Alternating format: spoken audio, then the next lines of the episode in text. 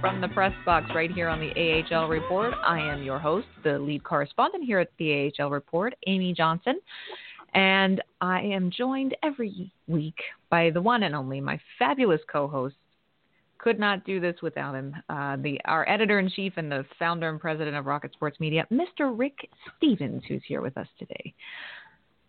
I Are, am thrilled to be here this afternoon, is or it, this evening, or this morning, where, where uh, because you know you could be listening on demand, not not necessarily live. So uh, That's wherever you're listening, I'm happy to be there. That's good. Uh, it's uh, it's a little cold out today everywhere. Frigid everywhere. Um, I looked yesterday where I used to reside in uh, lovely Winnipeg, Manitoba, had an afternoon wind chill of about a minus 47. I remember Balmy. those days. Don't let them. T- the locals always say, "Well, it's a dry cold." Well, once it gets to minus 40, it's minus 40. Has nothing to do with being a dry cold. It's, uh, yeah, I, I would believe that. Well, it's it's funny to me. I shouldn't say it's funny. I mean, it's um, the temperatures, especially in, in the Midwest and and the Northeast. I mean, it's it's cold here in Pennsylvania. It's certainly cold. It's down in the single digits, and the wind wind chill is much lower than that. Um, but there's some very serious temperatures in in the Midwest and and upper Northeast and so forth. So those aren't necessarily a laughing matter, but what's funny to me is just watching like the American media reaction to the polar vortex, and I'm thinking, don't Canadians deal with this like every day? Like, why? Why is this such a big deal? like, it's cold. Yes, there are precautions you need to take. Yes, look to our neighbors to the north who deal with this all the time for some tips, maybe. Well, I remember being in Winnipeg when um, it was, and again, it's Celsius temperatures, but um, when it was, uh, I think it was 21 straight days where the overnight low was below minus 30 and the daytime high didn't get above minus 20. So uh, it's a couple of days, I'm sure uh, everybody can put up with it. I yeah, I think so. And stay inside and dress warm and be smart. That's all. Just be smart about it. Just dress, be smart wisely. about it.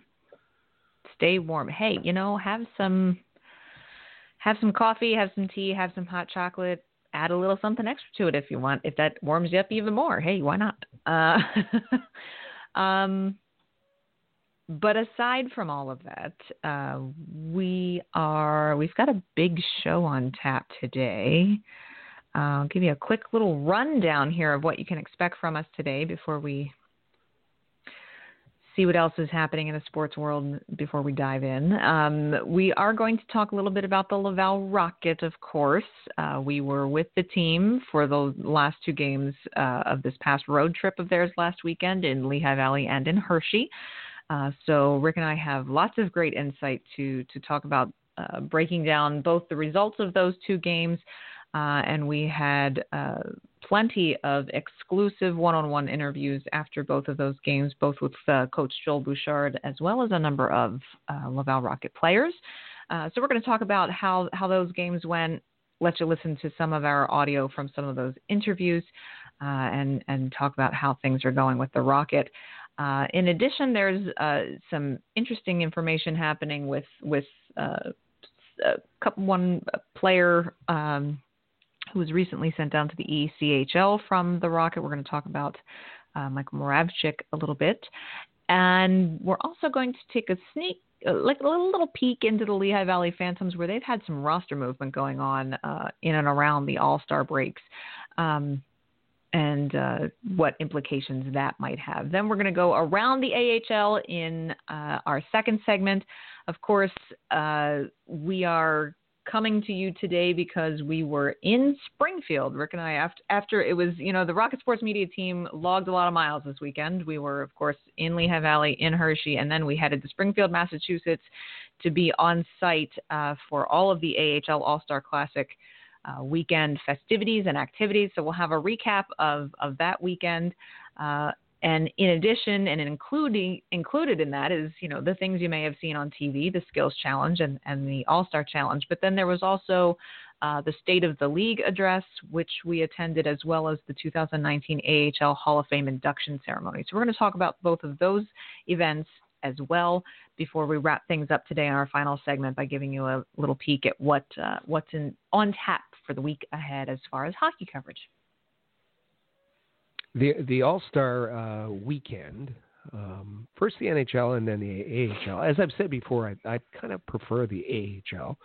Um, I think it's just more of a intriguing kind of event, and plus the other things that you mentioned, it was fabulous. It was fabulous to mm-hmm. be there um, you know, in person. And uh, but I um, I don't know if you can tell, I'm a little bit under the weather uh, to, oh, no. today. Um, yeah, um, you know that guy. You know that guy. Um, I met that guy um, at the All Star uh, events who said, "You know what? I've hey, I, I've been sick as a dog for 48 hours." but uh, it's my first All Star game, so I didn't want to miss it. Yeah, well, that mm. guy sat next to me all weekend, and um, nice. Yeah, so yeah, mm-hmm. that's uh-huh. fun. Uh-huh. So that's you just great. you know, thanks, it's a thanks for coming. Gift that, it's a gift yeah. that keeps on giving. yeah, thanks for coming. Oh, um, thank you for but coming. I'm going to power through this. Power, and you know what? In, in part because of our listeners, power throughs. I, I got uh, while we were in Springfield, got a um, flash message from one of our loyal listeners, Kathy, who mm-hmm. said, um, "I know you're busy. I know you're at the All Star activities, but just needed to let you know that it's National Bubble Wrap Day."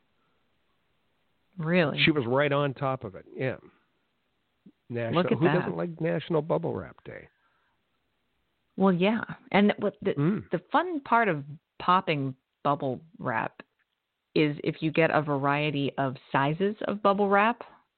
You know, because there's the teeny tiny bubbles that are like they just like little tiny pops, and then there's big gigantic bubbles. That those are the fun ones to like walk on. Hmm. Well, today it's not National Bubble Wrap Day, but it's National what do we got here? National Croissant Day. I think that's every day in Quebec is National Croissant Probably. Day. Probably. Um, yeah, it, it's it's not not not a very exciting week. Tomorrow, National Backwards Day. so you're I, supposed I, to like of... put your shirt on backwards or or have dessert for breakfast or I, I don't I don't really know what how you celebrate. But yeah, that's tomorrow. We'll go with that. We'll go with that because okay. I think there's a lot of people out there who live every day in backwards day. But I digress. I'm tired, people. it's been a long weekend, so it's going to be one of those days. This the the the dry sarcasm I think will be out in full force today. So na- so have... national what Oh yeah. I know you've yeah, I know you've got something else good coming. Uh, uh, coming up, well, it's just Groundhog Day. I mean, you can't miss well, that on Saturday. It's Punxsutawney. Oh, how Wyatt did I? Willie. Punxsutawney. I live in the state of Punxsutawney The best Willie's Bill Murray. Mo- well, okay, the not the best, the second best Bill Murray movie ever made is about Punxsutawney Phil. Yeah, it's a great movie.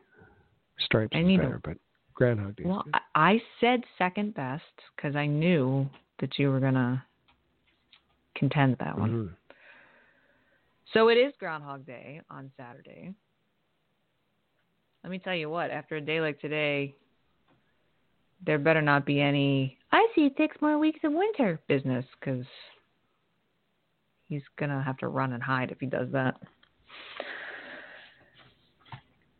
But you know what the day after that is? It is um, Super Bowl Sunday. It is. So who you so who you got? You got the Rams or you got the Patriots? I don't like the Patriots. Well, neither do I. So, do, but, I, I don't but like. Uh, truth be told, I don't like any. I don't like any Boston team. I don't. Well, I don't like the no. Red Sox. I don't like the Celtics. and can't stand the Bruins. A little aside.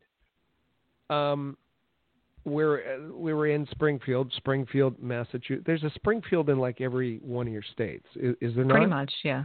Uh, Yeah. Pretty much. It was. Uh, But this it's was- a big bone of yeah. Yeah, this was Springfield, Massachusetts. Um, so plenty of Bruins fans there. Plenty, plenty. Plenty. Um, and which is tough for someone who's you know been um, a Canadiens fan all life and and kept running into them. So I, you know, you kind of you, you, you take a look at these people and you kind of gauge how how they're going to react to you. And so Mhm. I I happen to casually mention Canadiens, and for the most part, for the most part. Now, if you did this on Twitter, you would get massacred, right? But how different it is, just a you know sociological experiment, how different it is in person. Um, Yeah. because on I was on an elevator with a bunch of Bruins fans. Um, oh. the only Canadian fan on the elevator, and I, I said something. They were nice.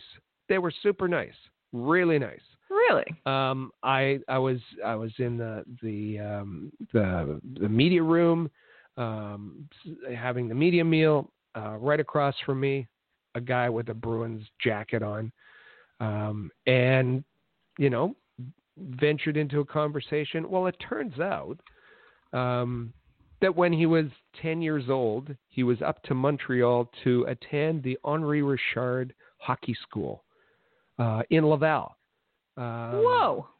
couldn't remember the name of the rink, but but he said yeah that that a number of the member members of of of the Canadiens at that time uh, were part of Henri Richard's hockey hockey school, um, and yeah, we had a great conversation. He was a Bruins fan, um, so my my tip of my cap to um, you know I always say hockey is a small kind of community, and that that uh, people outside of outside of you know that that rivalry, that competition, the silliness on Twitter can be decent people, can talk about hockey, can appreciate the rivalry, um, but still be you know um, still be nice to each other. It was great. It was re- on this this um, w- on this Let's Talk Day when we're talking about having conversations. It is possible to have a conversation with uh, a fan from a rival team. Well, that's good. That's my I'm little glad. aside. I, I didn't plan to talk about this, but it, it, it just kind of came to mind. just kind of came that well i'm and i'm glad that there, you didn't start any gigantic rivalry wars Brawl. while in Yeah. springfield no There was yeah, no that brawl. would be no. that would be bad so i so we should suppose that you're not rooting for the patriots then on sunday No. No, no, I'm not. Rams Now, will- that well that was going to be my next question are you rooting for the rams or are you just okay i hope the patriots don't win Well, I'm more NFC than AFC anyway, um, and don't like. So yeah, I'll be kind of lukewarmish w- On the Rams. for the for the Rams. Yeah. Okay. Well, it's it's going to be. I mean, it's going to be the, the the Philadelphia Eagles are still currently the defending Super Bowl champions as of this moment. Uh, they do still have a few days of that left, so uh, we are going to milk that for all it's worth. So this is Um, the last podcast we have to hear about. Oh no, no, no! Of course not. Of course not. That would that's just silly. um, but so Sunday's going to be a you know a, a bit of a day of mourning. I you know I might I might have to like stress eat you know because they will lose their title officially on on on Sunday. Although they can never take away that uh, that championship. But I. Uh, as anyone who listens to this podcast knows, I despise the New England Patriots and I despise Tom Brady. So, yeah, I will be uh, I will be rooting for the Rams. And I came across something while I was prepping for the podcast today that actually made me even more say, okay, now I'm really rooting for the Rams.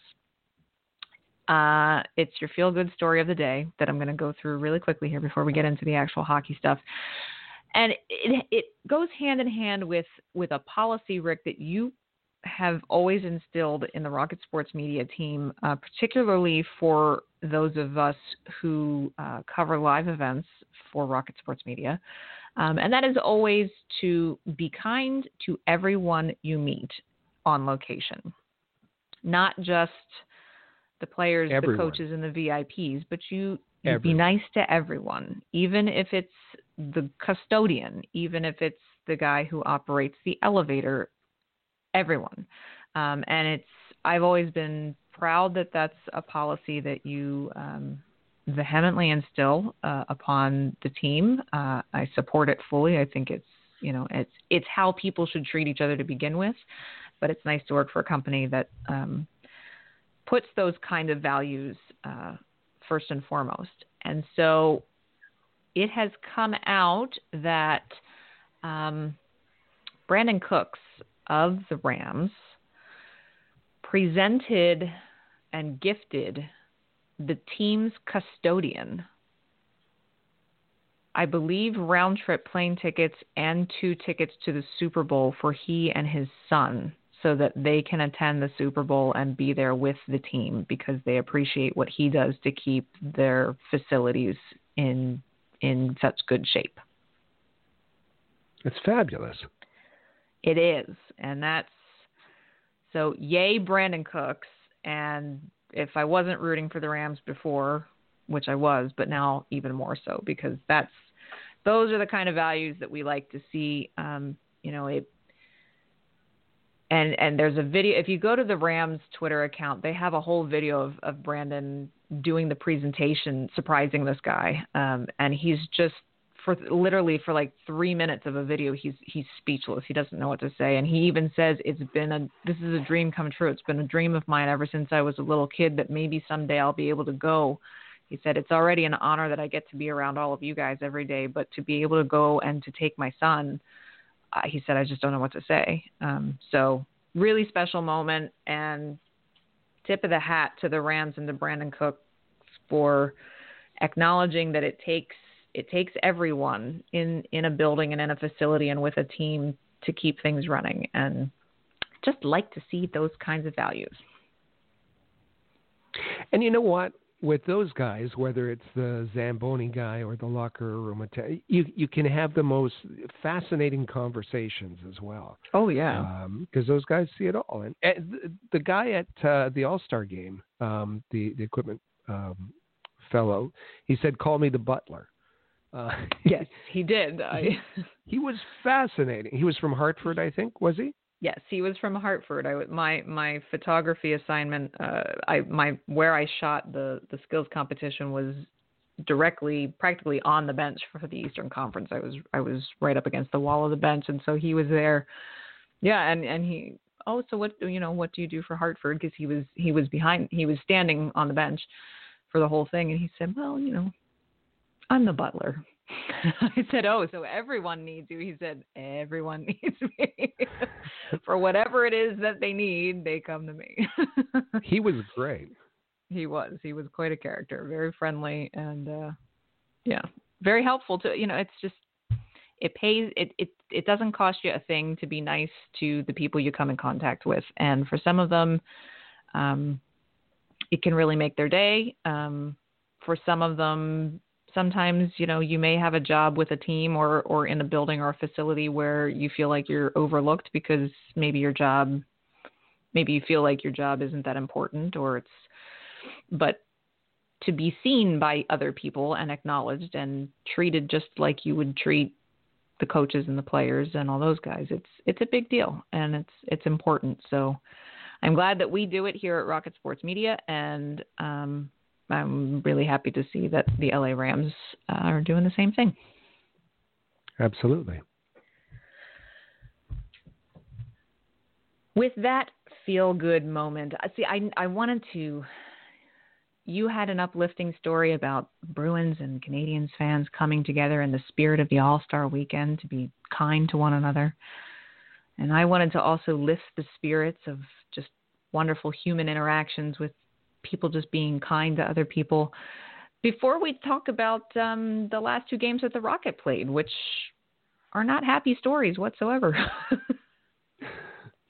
so we needed we needed to build everybody up so that you know you don't get too sad when we talk about the back-to-back losses that the Laval Rocket suffered out on the road. Hey, remember how we talked about they were doing really well at home? And and surprisingly they they even looked pretty good in Springfield pulling out an overtime win on the road after traveling the day of the game because of inclement weather. And then we're okay all right let's see what well no that didn't last long because they lost friday night in lehigh valley three to two and then turned around and lost saturday night in hershey four to two and rick they were um they weren't pretty games especially saturday it was a little ugly on saturday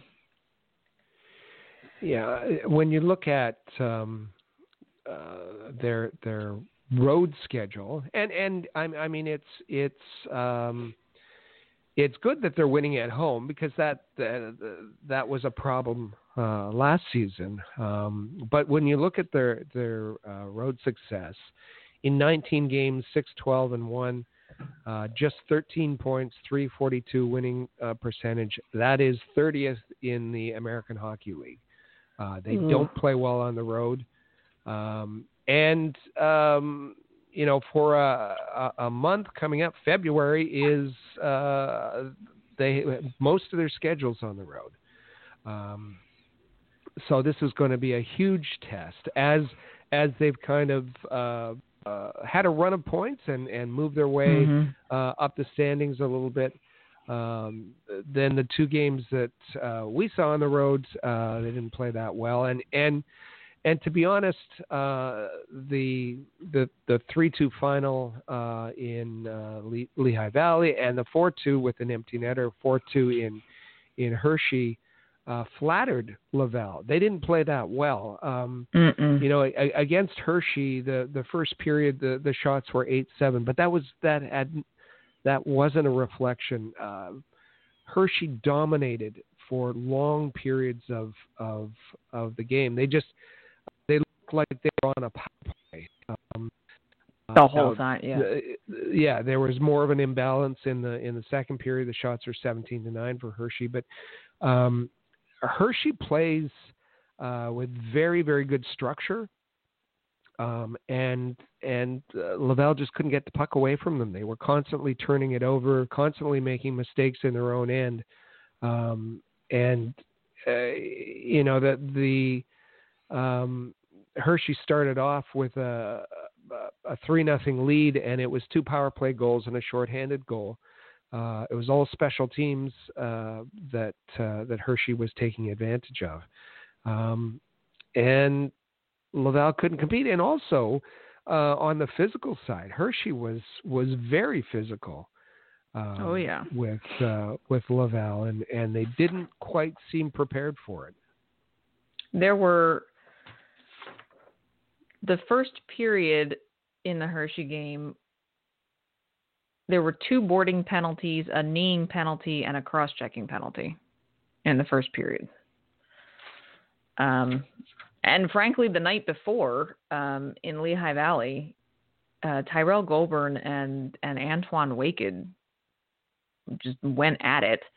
Uh, that ended up in Goulbourne got uh, five minutes for fighting, two minutes for instigating, a 10 minute misconduct for instigate. I mean, it was the whole weekend. They were playing teams that were in their face physically, um, dominating puck puck movement, puck control, winning battles along the boards, forechecking hard, and and Laval just couldn't keep up. Um, Charlie Lindgren played, uh, was finally back from injury yet again. Uh, he played in the game on Friday night and and did frankly look better than he had when he came back in Manitoba.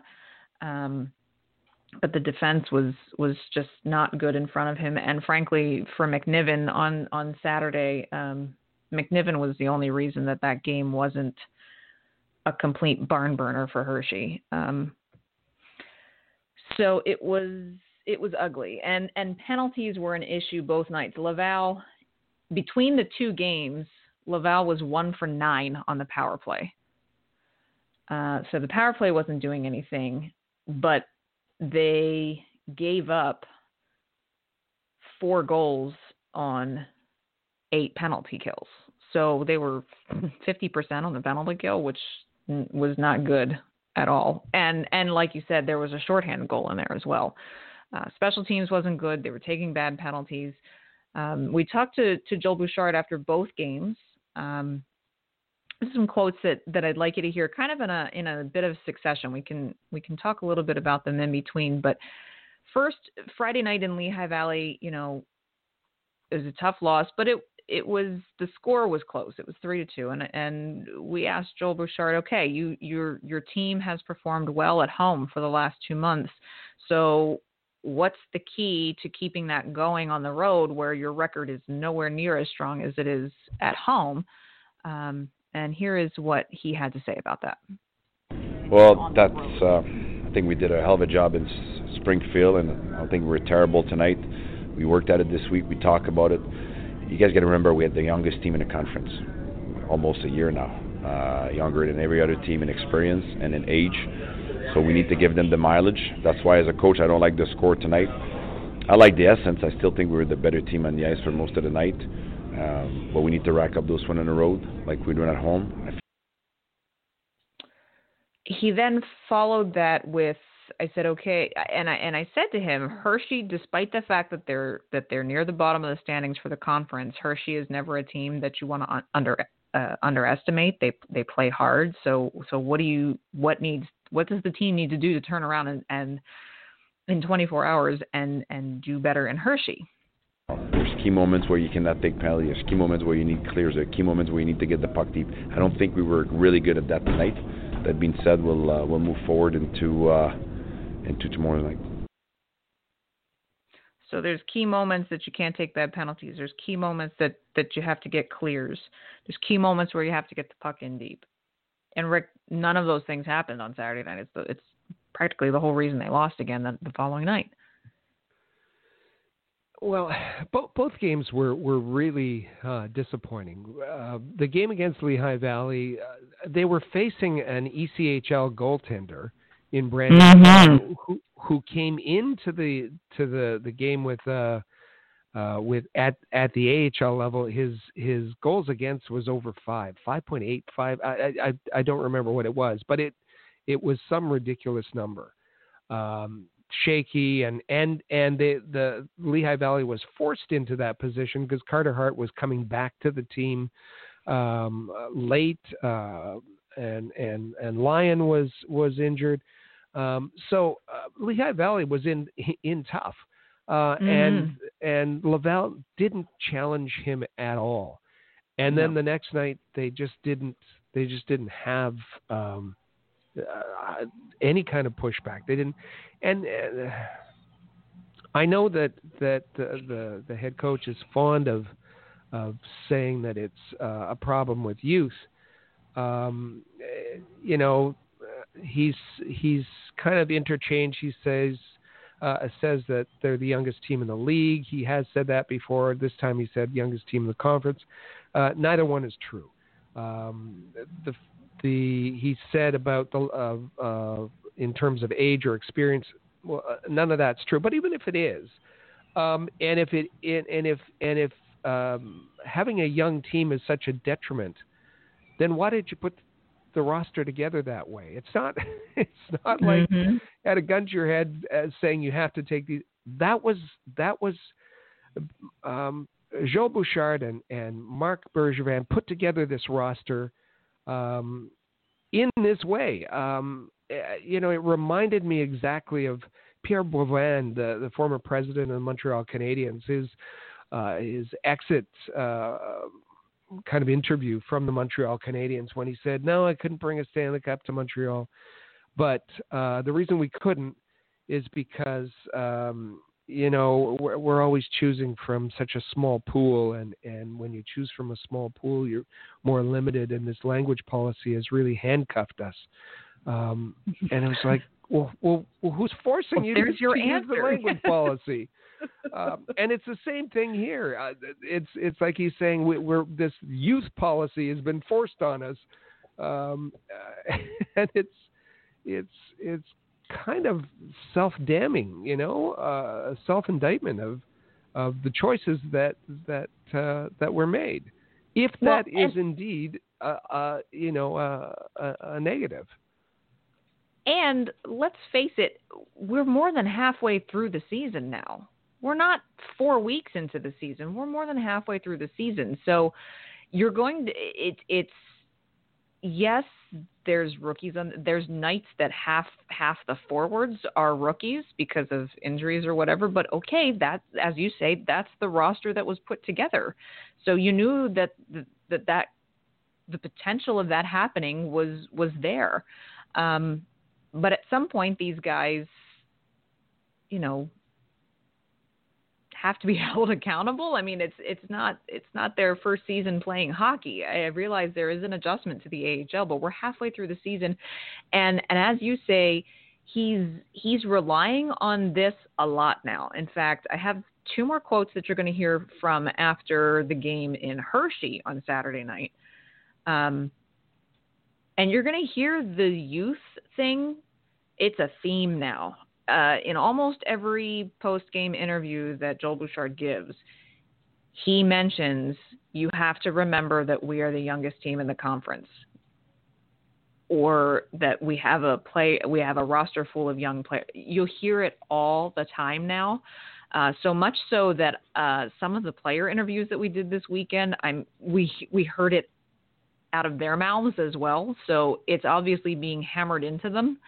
Um, and and particularly one of the one of the players who who mentioned you know we have a young team was a guy who's i don't know 25 26 27 something like that. So not a young player. Um, so we take all of that that that Joel Bouchard acknowledged for Friday thought that they were the the better team didn't like what he saw didn't like the bad penalties didn't like uh, you know not getting clears not getting the puck deep um, and that things were, uh, you know, playing with a young team. And then, as I said, you can't underestimate Hershey. You go into Hershey the next night, you get completely dominated, you completely outplayed at every level, and it's a it's a disaster. And so, asked him then. I asked him after the game, okay, well, you talked last night about not taking bad penalties, and that's exactly what what dug the team into a hole tonight was bad penalties again. You know, what's the deal? And and here's what he had to say. You know, they're not penalty because they're lazy. It's like a mile. We're very young right now. I want people to realize how young we are. Um, I don't think we were very good uh, tonight uh, in a lot of ways, but I think we cling on, and I'm really proud of the way the guys came out in the third period. So now it's that the penalties that we were take that the team's taking is because the players are young and they so they're not as disciplined. Is that what I'm supposed to take from that? Well, Hershey, if if you do a side by side comparison, and and these rosters change all the time, um, but essentially Hershey and and uh, Laval are very similar in terms of average age and games of experience. Very similar. Um, it, it had nothing to do with the fact that Hershey didn't, you know, age or, or experience wasn't a factor on Saturday. It was the fact that that um, Hershey played with more structure. They they supported the puck much better. They they it, it was a, a, a, better kind of um, you know they, they they were managed better.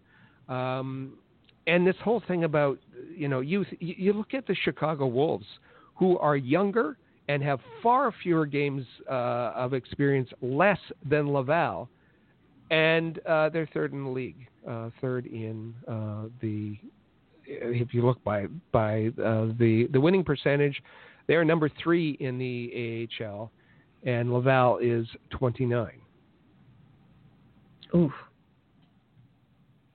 Well, also doesn't Laval have, you know, at collectively at one point or another throughout the season have had one of the most NHL heavy blue lines in the league? Well, that's that's the thing that that even you know when you look at the the tallies for AHL experience, uh, some of the the uh, uh, lack of experience, lack of AHL experience on the uh, Laval blue line is because those guys have a whole lot of NHL experience. Um, mm-hmm. You know, uh, it's it's Karl, Carl, Karl Alzner, it's David Schlemko, it's Xavier Ouellet, it's it's uh, Victor Mete, uh, Brett Kulak, Noah Juulsen, Simon Despres. All of those guys have been part of the the Laval Rocket blue line um, with a lot of NHL experience. I'm sure if you were to add up the games of NHL experience, uh, they'd compare pretty favorably. Um, you know, talking to, to people around the team, they said they've they've never seen uh, the, the, so much experience coming down to to um, uh, the Laval Rock, the the the Canadiens AHL affiliate. Um, th- this just doesn't happen where you have all of that that NHL experience in the lineup. So I, I really, uh, you know, it's it's silly to keep harping on this this lack of experience or or, or age thing. Well, and it's funny that you mentioned that. Uh, Cale Fleury is one of the young members of this team, obviously, uh, in his rookie season, and uh, but he's he's had some success. And asked him, you know, how how has it been with the guys who you've found yourself on a defensive pairing with um, this season? And the names he lists are pretty interesting. Uh, yeah, uh, I've had a lot of great partners so far with Kulak, and I played with Schlemko and all that in a little bit, and then Alzner when he was down as well. So uh, a lot of games in the NHL between those guys. So just try to soak in as much as I can. there you go. Uh, to, yeah, there you go. And and and to be fair, I I had I had prepped that answer a little bit by saying there has been a lot of NHL experience that has come down defensively from the Canadiens this year. And so I said, you know, with that, how has it been? So, but you can see you've got a rookie who's how many rookies can say that they have been paired with four different NHL defensemen their rookie season? Mm, not too many. Not too many. But, you know, going back to you were talking about how the the the youth wasn't a factor for Hershey. They simply played played a better system, played with more structure and things of that nature. And um, Bouchard, at, to his credit, at least he he he knew that Hershey outplayed them on Saturday night, and and this was the rest of what he commented on about their performance against Hershey. They took us to the body early on a tired team, and they made it miserable for us to play. Uh, we took a couple of penalties, like you said, but um, I wasn't good. But as a former player, as a coach, I gotta look at with the, the big picture, and um, I give credit to Hershey tonight. But we still made it a one-goal game at the end. But we were definitely not the better team on the ice tonight. That's one of the few times that he has has admittedly said that they were not the better team on the ice, and I think that there's no possible way that you could have argued anything but that. Um, you know, he threw in the oh, took it hard to a to a tired team. You know, Hershey didn't play on Friday night. Laval did, but Laval Hershey's only an hour away from Lehigh Valley. It's not like they drove all night. Um, right, and Laval had been off since Monday. Um, right, been practicing, but but they had been sitting in wait um, in Lehigh Valley, uh, and uh, you know they they could have said the, the the same thing that they were the you know the the uh, that Lehigh Valley was the the tired team the the night before, but but still mm-hmm. uh, the Phantoms won that game. So um, yeah, it didn't really apply there. I didn't think. No. Uh, interestingly enough, we talked to Captain Byron Froese after the Hershey game as well, and mentioned to him that uh, if if there was a, a positive in in the Hershey game at all, they did have a little more fight to them. Uh, Laval did in the third period. The third period was probably, if anything, if any of their game looked had any semblance of looking strong on the night, it was in the third period. And so I, we asked Byron Froese, you know, about the the resilience in the team and how important it is for them in the room to themselves, you know, to to really never give up on the on the puck and and try to keep clawing out of a hole. And and this is this these were his comments about that. Yeah, we don't have any quit in this room. I think that's a good thing in the locker room. Uh, don't have any quit in our coach and, and our leadership staff. So, um, you know, it's, it's a good sign. But uh, at the same time, we don't have any room for margin of error in that in our game. You know, we have to play the right way for 60 minutes to be successful. And, and when we do that, uh, teams don't stand a chance that's a very captain esque uh, quote to give. The interesting part is is that Byron Froese has been around hockey and have been around the AHL long enough to acknowledge the one part of that quote that was important, which is at the same time we don't have any margin for error in our game because we have to play a full 60 minutes in order to win. And that's not just cliche canned response that's something that you've heard, you hear um, scouts and other people around the league talk about Laval because well Joel Bouchard has has said it himself that um, they are not a high skill team up front and so because of that they have to work hard for 60 minutes if they think they're going to win a game. No, that's a, exactly right. They they just don't have the talent to put the puck in the net, so they have to outwork uh, their opponent, and they certainly didn't in the games against the Phantoms uh, nor nor the Bears. No, they did not. Now, two guys who um, two guys who kudos to them have kind of put their nose to the grindstone and despite uh, having kind of rocky starts to their season have have had a little bit of a resurgence uh, in the last month month and a half and that's Dan Audette and Brett Lernout, uh, both playing very well. Daniel Audette has just been on a. We talked about we talked about him uh, in a previous episode. Has just been on a hot streak lately. He's playing on the first line now, uh, playing with a lot of confidence. Uh, point streaks, goal streaks. Uh, you know, he's he's just come. He's just done a complete 180 from where he was at the beginning of the season. And Brett Lernout, despite the fact that he's constantly shuffled around as to where he's at uh, in the lineup, has been his his consistent self and is is just kind of putting his head down and and working at it. We asked both of them um, what they feel is contributing to their recent uh, success for their own personal games. Uh, we'll start with with Audette and then go right into Brett Lernout. But this is what they they had to say. You know, just uh, team's been going well for sure. That always helps when the team's winning. And everyone's in a good mood. But uh, you know, I've been working on the little things since the beginning of the season, and uh, you know they help me a lot, and just uh, offensively, I've been uh, I've been uh, very confident with the puck, and you know try to make some plays out there, and I feel I feel good out there.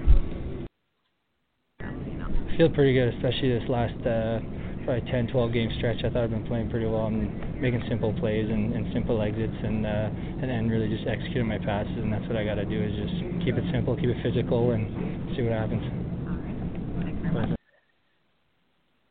For Audette, it's been I Rick, I can't remember the last time that we've heard Dan Audette say about himself that he feels confident with the puck. Um, and that's a really positive thing to hear from him that he's he's reached that point that he's feeling so good about his game and about his gameplay um, that that he's acknowledging that he has confidence back. And the same for Brett Lernout saying, you know, I, I do what I always do. I keep it simple and I just play a physical game. I think Audette is uh, is working hard. It's, it's not that he's the the only one that's working hard, but um, but I think he's getting the opportunities.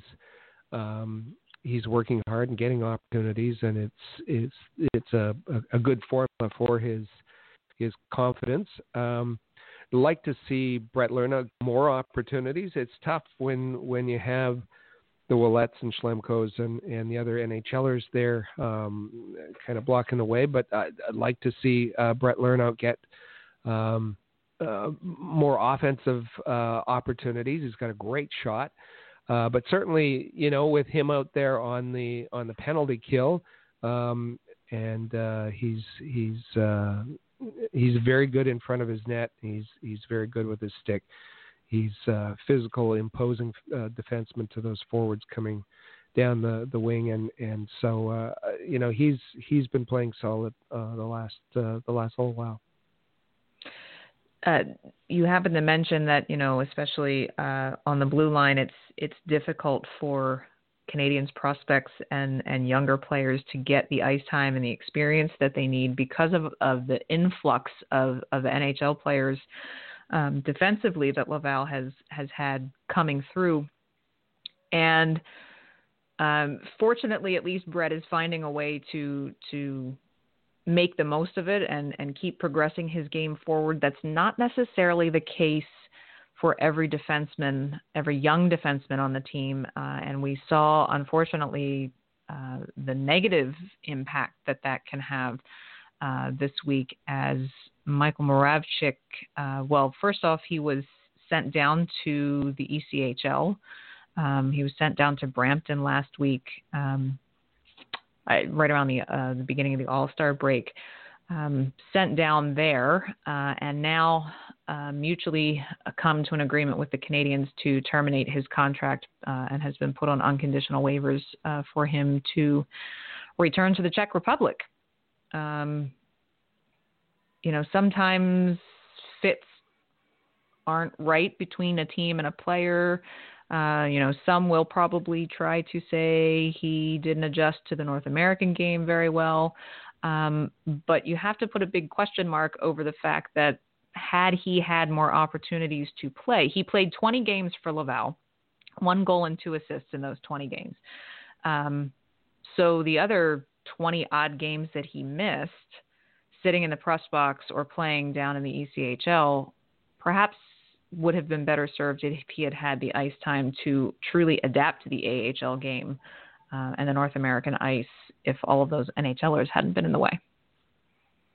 For sure. Um, I, I, think, you know, both uh, Sklenicka and, and Moravcik signed two year entry level contracts. Um, I understand why the uh, the Canadiens went the direction they were. You know, it's it's tough to find talent um, uh, you know, outside the draft, uh, and and and you want to mine every opportunity. And this this this was a, a good opportunity to add these two to your to your uh, prospect development pool. But then, if your head coach is not interested in developing them, uh, then that causes a big problem. And it's I understand that it's it's so much more uh, enticing. Um, seductive to to be playing a, a Xavier Ouellet and and a David Schlemko and a Karl Alzner because maybe those guys are going to give you a better opportunity to, to win.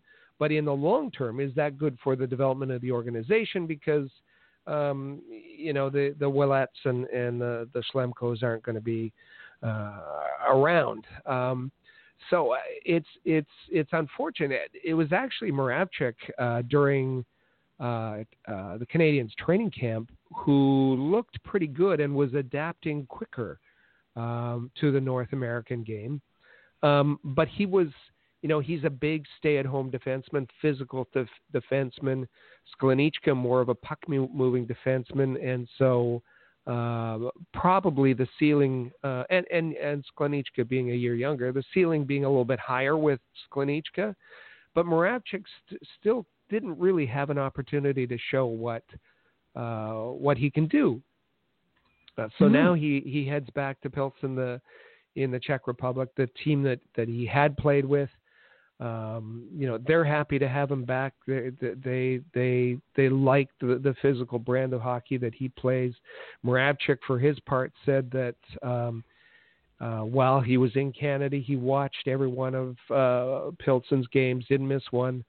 Um, and so he still, you know, kept that con- kept that connection uh, with his team, and and I think um, we don't know, uh, but but uh, it, there were was probably s- some discussions about um, how waiving him and uh, uh, would be would be beneficial for both if if the coach wasn't going to use him, and if he had a desire to go back and and play with the likes of of um, uh, Peter Straka is, is is on that Pilsen team.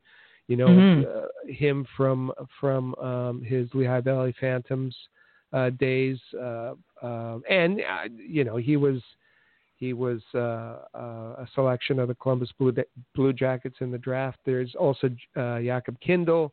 Um, he's a former first round pick. Uh, Kitchener Rangers fans.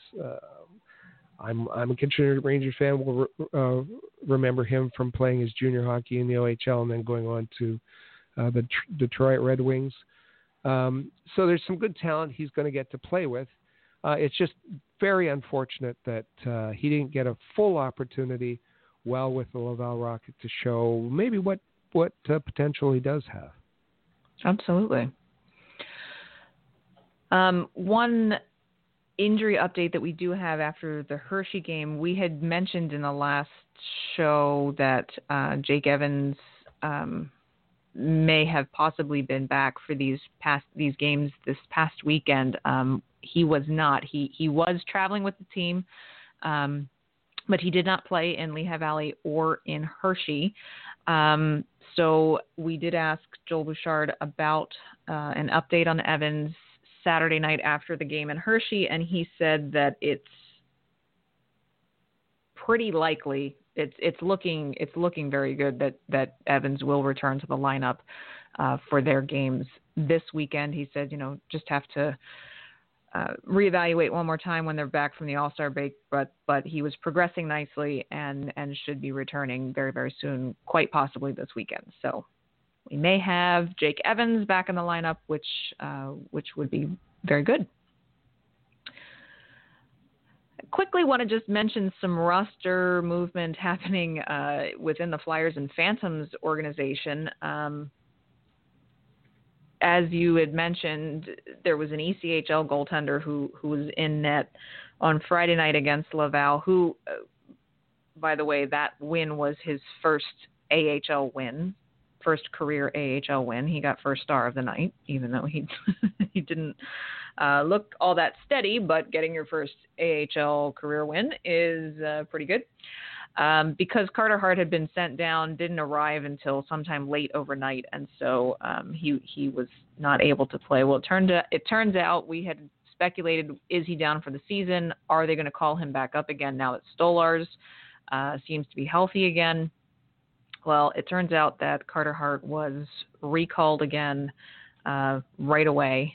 Um, and so he is now back up with the Flyers. Um, and Misha Vorobyev uh, was also called up. Uh, we saw Vorobyev play on Friday night, I believe. Yes, he had uh, he had a goal and an assist on that Friday night game against Laval, and he then promptly got called up to the Flyers uh, after that. Dale Weise, who uh, cleared waivers a week or two ago, uh, but was told to stay in Philadelphia, has now been sent down to the Phantoms. So, um, not sure he may get into some games this week. Um, I would imagine, uh, but there's you know rumblings brewing that maybe there's a trade on the horizon for him. Um, who knows? We might see some movement uh, with Dale Weise, and uh, with Carter Hart called back up. Lyon, I don't know if I, I actually haven't gotten an update yet as to whether or not uh, Lyon's injury uh, is persisting or not. Uh, he was injured Friday before the game, which is why Branden Komm had to start. Um, but Mike McKenna has been sent down to Lehigh Valley on a conditioning stint from the Flyers. So tally one more team that you can add to the Mike McKenna resume. because he'll likely now be suiting up for the Lehigh Valley Phantoms uh, after after spending a little bit of time in Philadelphia as well. So all sorts of movement happening for Lehigh Valley there, Rick, uh, as they're sitting in third place in the Atlantic Division, just one point behind the Bridgeport Sound Tigers in second place. So they're they're getting primed for a for a really solid playoff push here. Well, and, and good for them with with all the the movement, particularly um, with respect to their goaltenders and a coaching change. Uh, mm-hmm. They've managed to, you know, absorb all that and um, um, not not not toss out excuses uh, left and right, and and they're they're uh, they're playing pretty well. They they are. We will uh, be sure to keep you posted on any more movement and, and highlights from the Lehigh Valley Phantoms as well as their season continues to progress nicely.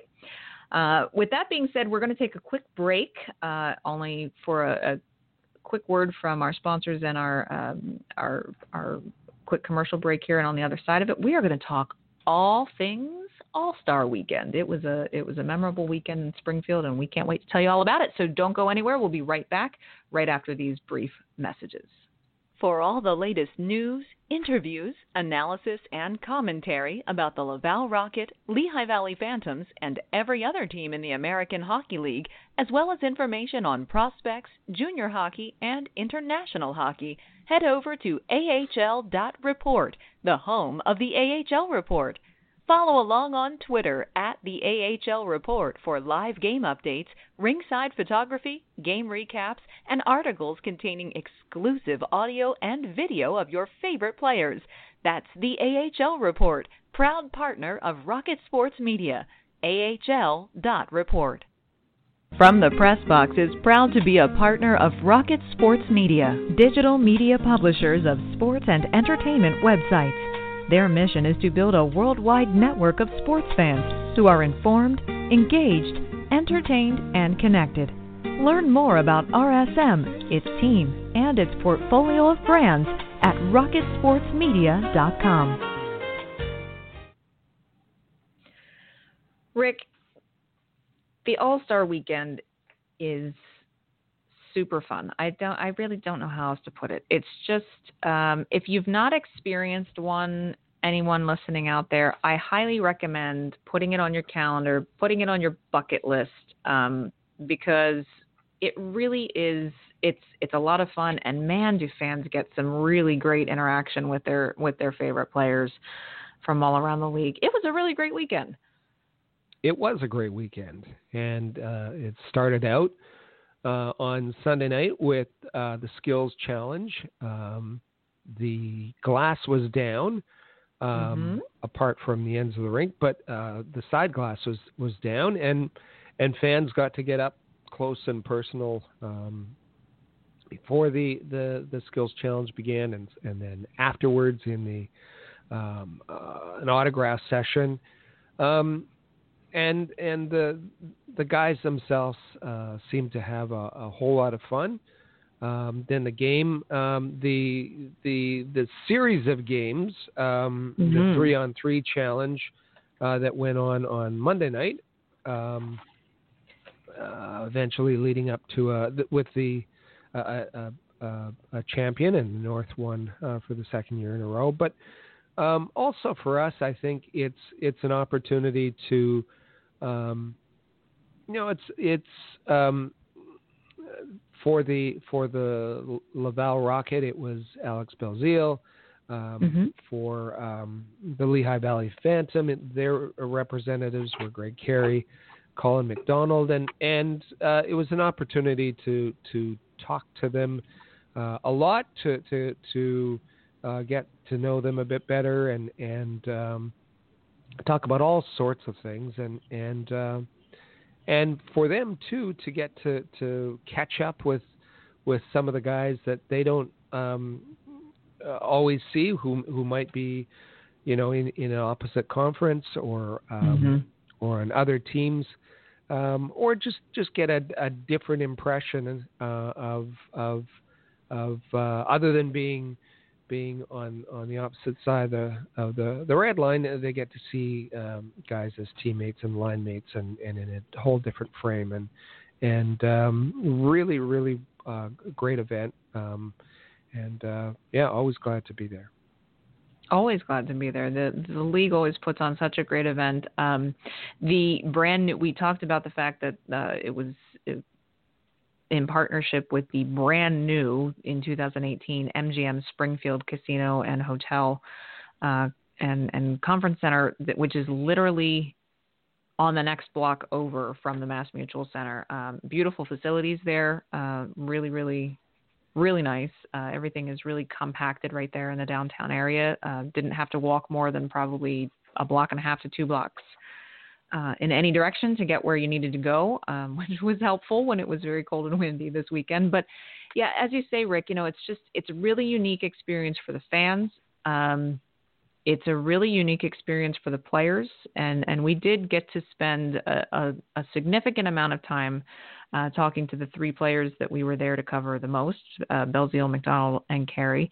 In addition, we were able to catch up uh, over in the Western Conference uh, dressing room uh, with a couple of players will, which will have familiar names to listeners uh, in this crowd, and, and we have interviews uh, with Daniel Carr and Chris Terry, who were both representing uh, the Chicago Wolves and the Grand Rapids Griffins, respectively. Uh, really great to catch up with them, uh, say hello, see them. It's been, of course, a bit since we've seen uh, either one of them, uh, and they were gracious with their time. Um, I should, I, am going to do shameless uh, team self promotion plug. Um, not only can you go to ahl.report right now and, and read our recaps from there's a recap post from the skills competition as well as from the All Star game. Um, and those recaps tell you all the ins and outs of the things that happened at each of those events, um, as well as includes a little bit of a sneak peek of some of uh, the original photography that we took uh, throughout the weekend. Uh, you'll find uh, we'll be kind of slowly trickling out and rolling out um, more of, of those great um, snapshots and pictures on our Instagram page um, so that you get a continuous stream of, of those kinds of, of images, um, as well as um, audio from our interviews. So you'll find all of that in those two posts, but keep your eyes locked, uh, whether on Twitter or on AHL.report this week. We're going to have a series of exclusive videos coming out um, with the interviews from the players. Um, keep in mind, all of the interviews that we do during All Star Weekend are exclusive one on one interviews. They're not scrum interviews. Those are, uh, you know, whoever we're interviewing is one on one with Rocket Sports Media. Uh, so these are videos and interviews you're not going to see anywhere else other than AHL.report. Uh, we're also going to have. Um, and I know we're going to talk about it here in a in a second, Rick. Uh, but we're going to have a video of an exclusive video from the Hall of Fame induction ceremony uh, with some special folks who we talked to after that event was done, um, as well as uh, a video that we will have later on this week. Uh, we took some time to speak with. Um, Mark Waitman of the Laval Rocket, who was on the trip uh, with the team and then and then was in Springfield as well. Um, and Mark was gracious enough with his time to uh, speak with us a little bit, and um, we got some great insight from him as well. So. Rick, we have a lot of really great stuff. Uh, Mark Waitman, by the way, is the Vice President of Development and Operations for the Laval Rockets. So we had some really great, uh, great insight and great conversations with people this weekend. Great interactions, and uh, and the, the uh, uh, AHL Hall of Fame was was uh, was pretty special, and and to to talk to Tim Cherry. He mm-hmm. was there representing his dad, uh, Don Cherry, who was inducted into the Hall of Fame. Um, and then uh, just prior to that, the, the the commissioner's State of the League address and and the the questions we were able to ask um, to to Dave Andrews and and uh, all of that was was really helpful in in seeing which the, the directions that this this league is is heading in uh, over the next few years. And and that's really um, that really gets to the heart of of why we feel so passionately about the coverage we bring you uh, here at Rocket Sports Media and the AHL Report, but why we hear such great feedback from our fans and readers and followers as well, because that's the kind of coverage that you're just not getting uh, anywhere else. Um, other than other than with us, um, you did mention the state of the league address with uh, league president and CEO Dave Andrews. Uh, always, it's always always get really good tidbits out of that out of that uh, session, out of that meeting uh, with with Dave. Things like, you know, Rick, I, I he gives us statistics every year on, you know, at that point we're just over halfway through the season.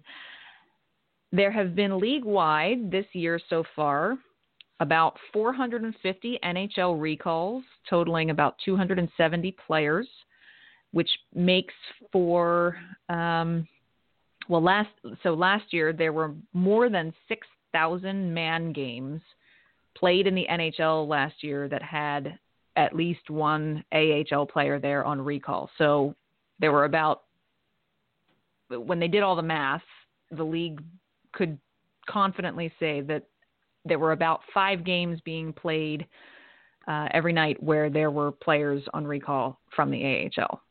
That's pretty. That's when people don't understand how important the AHL being a development league is. Those kind of numbers really reflect that.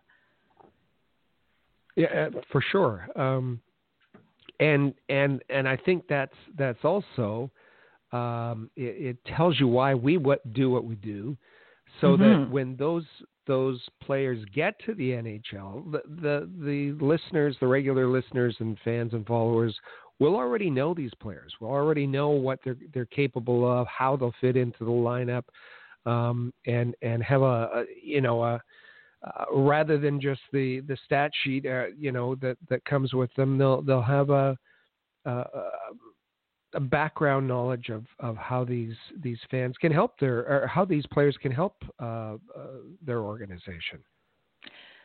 Well, the one uh, some of the things that that Mr. Andrews did review. Um, this is the first season that the league has now gone with the full referee system. Rick, I know that you and I have talked about this uh, both on the air and off the air quite extensively over the years about how uh, there were plenty of games uh, in the AHL that you would attend, and there would only be one referee, uh, not two. And and we know firsthand how that can go very poorly against a team if a ref misses a goal or a call. Um, and so they have rectified that. It's their first season with the full referee system, and, and Dave Andrews says that it's it's going very well. They've, there's only been three games so far where uh, an official was injured the night before, and so couldn't couldn't perform his duties the next night, and they you know couldn't get a replacement. So all but three games across the league this year have been played with two referees, and I think that's a that's a very big important step forward for the league. Sure, it is, and uh, and it's also uh, developing. Being a development league, it's also a developmental league for referees too. They're a feeder mm-hmm. league for the the NHL, so it's important not only to have uh, a two referee system, so that you're not negatively affecting the outcome of a game, but that you have a supply of referees uh, experienced enough to to be able to move up to the NHL when when they're uh, called upon. That's right. He went over, you know, some other things. This is the last year of the CBA, so they'll start negotiations for that next month. So they'll have a new CBA in effect probably next October. Um, there are no new conference or divisional alignments for 2019 to 2020. Um, so so that everything stays status quo there. He did mention um, they've they've not officially started talking with the the new Seattle franchise NHL franchise yet, but it's you know they've started casual discussions, and it looks like their AHL affiliate will likely be on the West Coast. Um, but you had an interesting question for Dave Andrews um, that perhaps you'd like to, to just briefly give our listeners kind of some insight on, on how he answered your question about data and statistics and, and analytics within the AHL as we see the NHL uh, getting very technologically advanced as far as player tracking and, and statistical tracking.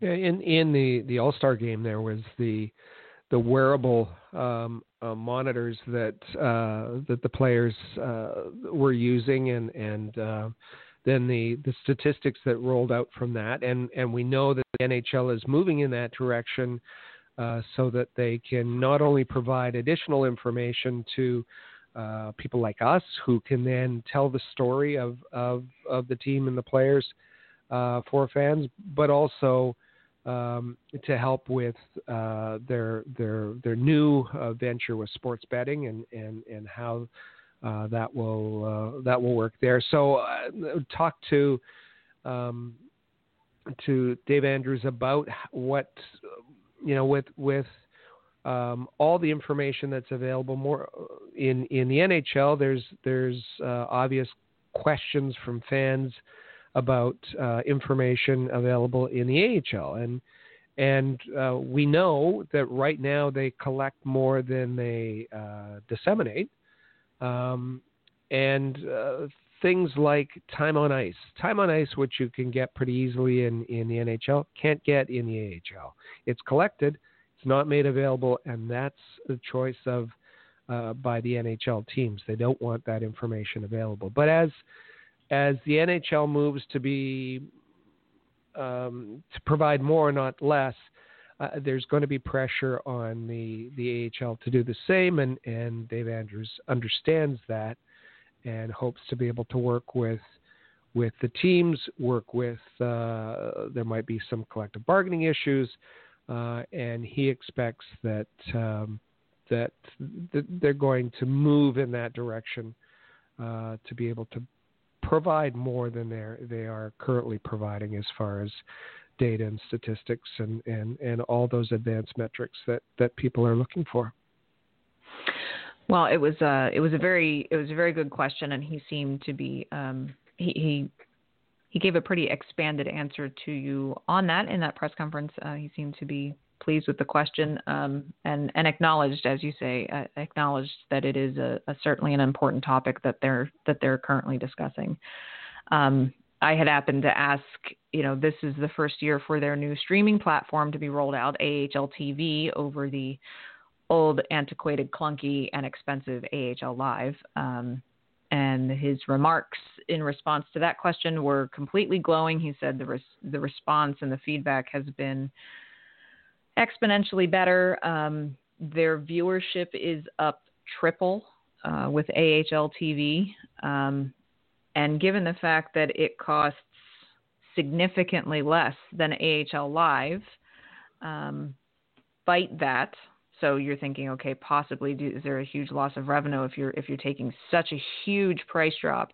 Well, with viewership up triple, uh, revenue is about the same so they're serving three times the amount of people uh, and getting the same amount of revenue for it. Um, and their customers are a lot happier. In fact, we we all had a bit of a chuckle when he said uh, we were getting more complaints uh, from fans around the league regarding our streaming platform with AHL Live than we did about officiating.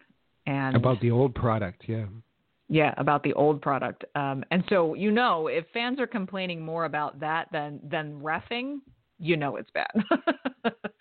so, um, you know, we know that there's still some things that the league could probably work on to continue improving the product, but at least for the first four months of the service so far, uh, looks like things have been well received and, and going well. Uh, if only they can get Wi-Fi standards up to par in every building around the league, that would be. My goodness, the Wi-Fi was bad in Springfield. My goodness. they, they need to look at that. Uh, quickly before we take uh, one last break here, Rick, uh, you did mention we attended the 2019 AHL Hall of Fame induction ceremony, and um, not only us, it was it was the biggest uh, crowd. Dave Andrews mentioned it was the biggest crowd that they had had for the induction ceremony. Uh, fans are permitted to uh, purchase a ticket to uh, to attend the event. And of course, every player who is an all star at the weekend's festivities also attends uh, as well, so that they can see um, the induction of, of the Hall of Fame. And it was a it was a really it was a really special special moment and special event. I thought um, you know, I didn't I didn't really know know what to expect, but there were a lot of great names in that room, uh, and and the atmosphere was fantastic. Uh, the stories they told, it was just uh, it was it was a really unique experience. And, and the four individuals were were uh, you know very um, active and and and impactful on the AHL, but but um, you know, they were there were also names that, that people know outside of the AHL. I think um, that helped uh, bring the fans out. Brad Smith um, and John Anderson um, were there, mm-hmm. and uh, Murray Eaves and Don Cherry represented, both represented by their by their sons. Murray Eaves being um, uh, uh just not uh, uh, experiencing some health issues right now, and Don Cherry being involved um, and and uh, had commitments with respect to Hockey Night in Canada, so he couldn't get away. But but all four speakers were very good um, and mm-hmm. talked about the value of the AHL um, in in their careers and in their lives, and and how important that that the lessons that they learned in the AHL have stayed with them, and the people that they met and associated with um, are still um, you know close to their hearts. So uh, it was it was a it was a great event, uh, and uh, and all four speakers were were very very good. They were uh, had some got some laughs uh, quite quite often as they told some some behind the scenes stories from back in in their days, whether uh, playing or coaching or managing. Uh, the Calder Cup was in the building, shining brightly up there on the stage as well, um, and so uh, also the honorary. Um, the honorary captains and the playing captains were all called up onto stage uh, to be honored as well. That includes uh, Lehigh Valley captain Lehigh Valley Phantoms captain Colin McDonald um, was the Eastern Conference captain for the All Stars, so he was recognized uh, on stage uh, as well. Um, and like I said, if put the AHL All Star Weekend on your bucket list if you're a hockey fan, um, it's affordable and it's it's so much more than just the skills challenge, uh, the skills competition, and the All Star game. There was there was skating at the rink with all the mascots. And trust me, if you watched if you watched the All Star game and you watched the three minutes of mascot hockey that they played during first intermission, you would want to go skate with with all the mascots because it is just a riot. Um, there's the Hall of Fame induction that you can attend as well uh, as a fan. I mean, it's just it's it's there was well there was an after party um, at the casino uh, on Saturday and Sunday night after the skills competition, where fans can come RSVP for the for the after party, where they get to mix and mingle with the All Star players and the coaches and the AHL uh, staff and and media and all all those kinds of things as well, uh, band and food and all those kinds of things. So it's really a special weekend. It's it's you you don't you, you have to do it at least once. And Rick, I mean, next year it's in California, so Ontario, California. With the with the cold that we're experiencing right now, I think uh, I think Cali is gonna is gonna be a good location next year. Perfect. We are going to take one more quick break where we're back on the other side of these brief messages. We're just going to take a look at what's on tap this week uh, as the Laval Rocket gear up and get back in action uh, as the AHL season continues. So don't go anywhere. We'll be right back right after this. Be sure to follow us on social media. Find us on Twitter at the AHL Report. Check out our original game photography on Instagram at AHL Report and watch our exclusive video interviews with players, coaches, and other notable hockey names on our YouTube channel at All Habs. Just remember to turn on notifications so that you never miss a video. The AHL Report, your premier source for Laval Rocket, Lehigh Valley Phantoms, and all American Hockey League news. From the Press Box is proud to be a partner of Rocket Sports Media, digital media publishers of sports and entertainment websites. In addition to building a worldwide network of sports fans, the team at RSM is also dedicated to mobilizing the sports community in ways that make a difference in the lives of others. Giving back to the community bridges the gap between team affiliations. It's something any fan can support. RSM proudly provided support for organizations and projects like Hockey Fights Cancer, Five Hole for Food, the Montreal Canadiens Children's Foundations, Autism Speaks, Leukemia and Lymphoma Society of Canada, and the People of Canada Portrait Project, just to name a few. If you would like to be involved with a Rocket Power project or have a worthy fundraising initiative you'd like us to be part of, please contact us at rocketsportsmedia.com. Well, we did have some fun uh, in Springfield. The players had some fun. The rest of the players who weren't at the All Star uh, weekend's festivities, had a little bit of a break. But Rick, it is full fledged back to work this week. it is. Uh, turn the page on the calendar, and uh, we're into February. and uh, the Laval Rocket. Um, this is I, I, mentioned earlier in the in the in the show um, about their road schedule, and they have 12 games this month. Uh, mm-hmm. Three of them are at home. Uh, three of the 12 games uh, at home, nine on the road. So uh, this is kind of a, a, make it or break it uh, month. Very important month for uh, Laval, and they're going to have to turn around their their their their record on the road uh, a bit if they want to um, uh, continue to to move up the standings and and uh, compete for a, a, playoff spot. Absolutely, and I, maybe the the All Star break will allow them to put last two week uh, last week's two games in the rearview mirror as they uh, gear up to go back right back out on the road this weekend. They've got a back to back in Toronto against the Marlies, and and so as you say. It's important this month for them to really buckle down and, and get those wins because they are playing most of their games on the road where they do tend to struggle. In addition, the Marlies are are playing pretty well right now. They're 6 3 0 and 1 in their last 10 games. Um, more importantly, the Marlies are currently sitting in fourth place in the North Division, and Laval is tied for sixth, five points behind them. So, um, if the Marlies manage to manhandle Laval like Hershey and Lehigh Valley did, uh, they're really going to put a, a severe hurting on the separation in the standings uh, this weekend. So, two really big games uh, for Laval coming up this weekend. We, of course, will have all the coverage for you. You know that we will. You can find us on Twitter to follow along for live game updates at the AHL Report. You can follow along. I'll be tweeting uh, live game updates as well. You so you can find me at Flyers Rule, and Rick you can find at All Habs. Lots of great uh, Montreal Canadiens uh, related content over uh, on his All Habs account as well.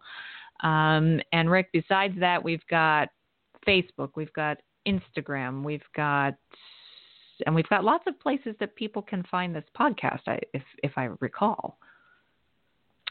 I think you're right. Um, if you go to um, any of your podcasts uh, platforms, whether that's iTunes, whether it's TuneIn Radio, whether it's Blog Talk Radio, um, whether it's Overcast or Stitcher, or even Spotify, uh, look for Rocket Sports Radio. Rocket Sports Radio.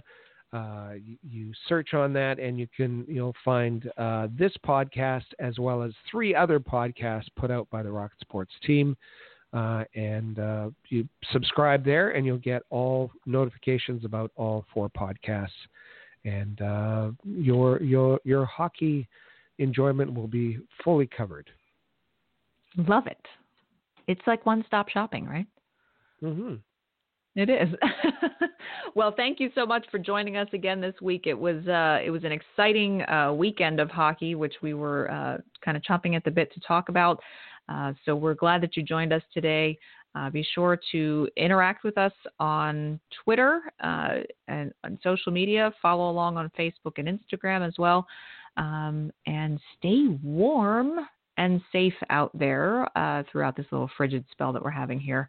Rick, thanks so much for being here again this week. Uh, like I said at the beginning of the show, couldn't do it without without you. It was a it was a fun weekend uh, for the Rocket Sports team and another great episode of From the Press Box today. Glad to be here, and we'll see you next week. And keep on wishing. Remember, your dream is your only. So keep on.